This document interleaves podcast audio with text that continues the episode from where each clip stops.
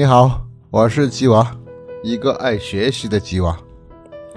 有人说啊，《易经》是经典中的经典，哲学中的哲学，智慧中的智慧。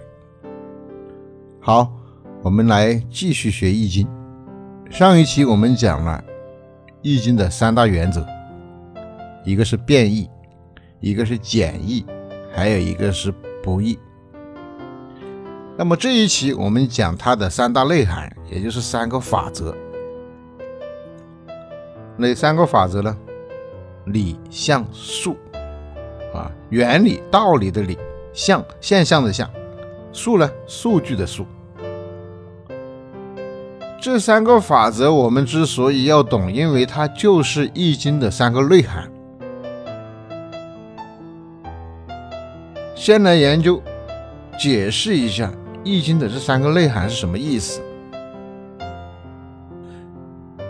根据易经的观点来看，宇宙的万事万物，人生也好，情绪也好，思想也罢，都有它的原则和道理。以我们现代的观念来讲，理是属于哲学范畴。宇宙间万事万物，既然都有它的理，也必有它的象。反过来说，宇宙间的任何一个现象，也一定有它的理，同时每一个现象又一定有它的数。比如，我们录这段音频，这段音频用的它能录音，其中有很多道理，有它的原理。我们录下来的音频是个什么样子？它有多长？它能放出声音，这就是它的像。那么这个音频文件若干分钟可以放完，若干分钟把它录完，是多长？这就是它的数。万事万物都有它的理、它的象、它的数。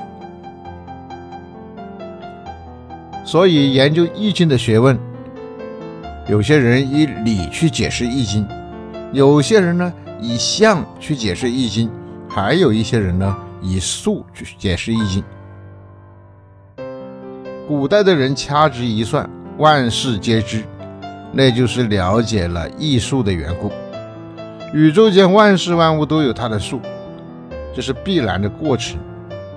比如我们举起左上的茶杯，左右摇摆，这就是一个象。而左右摇摆多少度呢？多少秒钟摇摆一次呢？就是它的数。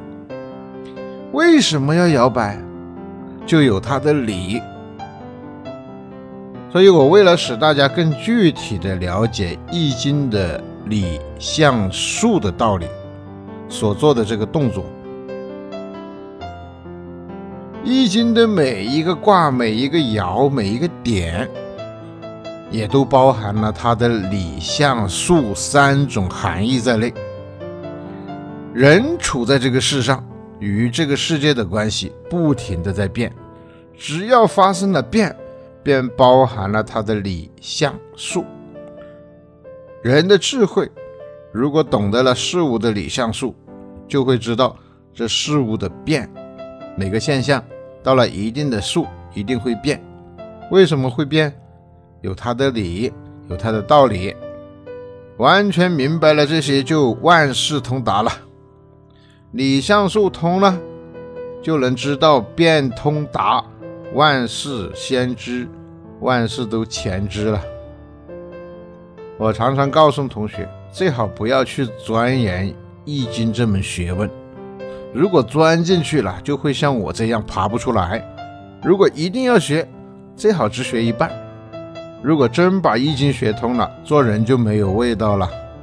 比如，你要出门，因为你把易经学通了，知道这次出门了会跌倒，于是就不出门了，一步都懒得动。像这样的人生还有什么味道呢？何必去学呢？所以我说，学易经最好只学一半，觉得奥妙无穷，就像黑夜里走路，迷迷茫茫，蛮有趣的。天完全亮了，走路眼前有个坑，会掉下去，看得清清楚楚，于是就不走了，绕过去了。可见呢，学通了《易经》非常乏味，何必去学呢？话虽然这么说，但学《易经》真的通了，哪里还用来讲《易经》呢？我现在还来讲这个《易经》，可见是半吊子，还不通。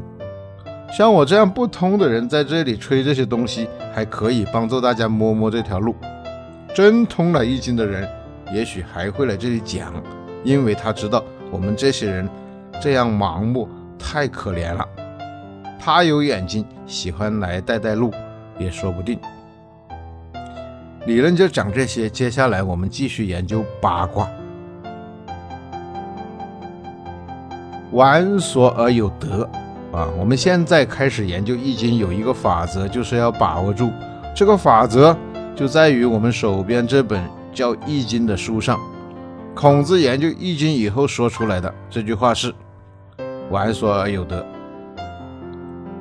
所谓“玩所而有得”，就是说学《易经》最好用打麻将的方法来学它。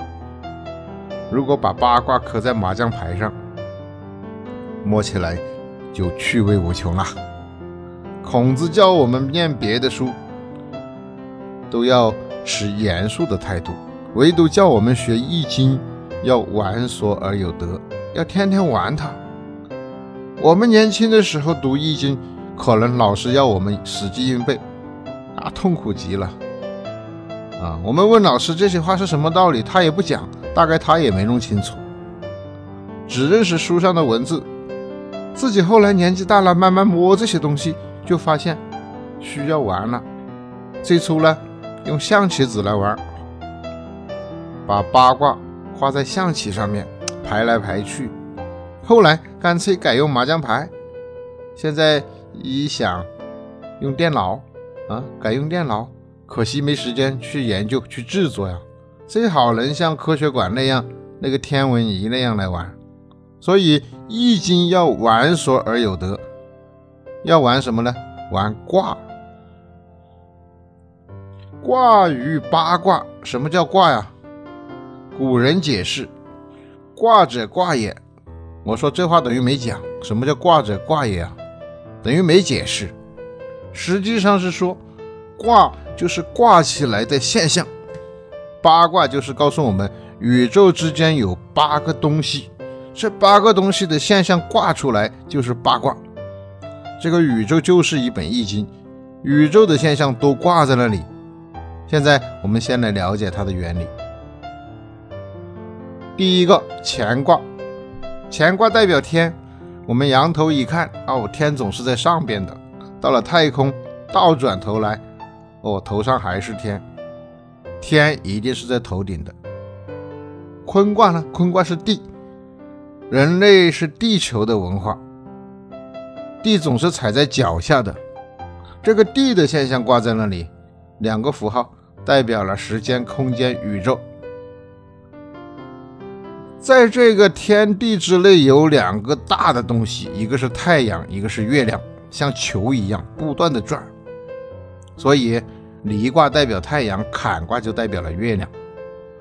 这两个东西不停的旋转于天地之间，于是有四个卦挂出来了。还有两个卦，就是雷与风。震卦代表雷，我们以现代科学的知识和观念来说明自己的老祖宗的文化。他们认为宇宙之间有这种能，电震动了就是雷，一震动以后呢，对面变成了气流，那就是风啊。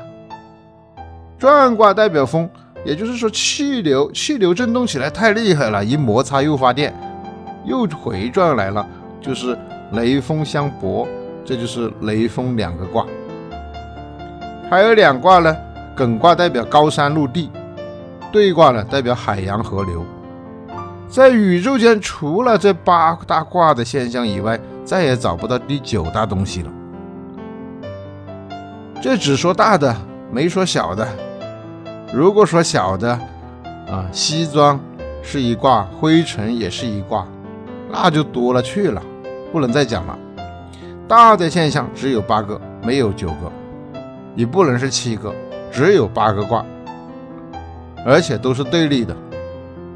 可是这八个现象呢，变化起来就太急了，是无穷的，不能穷尽的数字，变化当然也是无穷无尽的。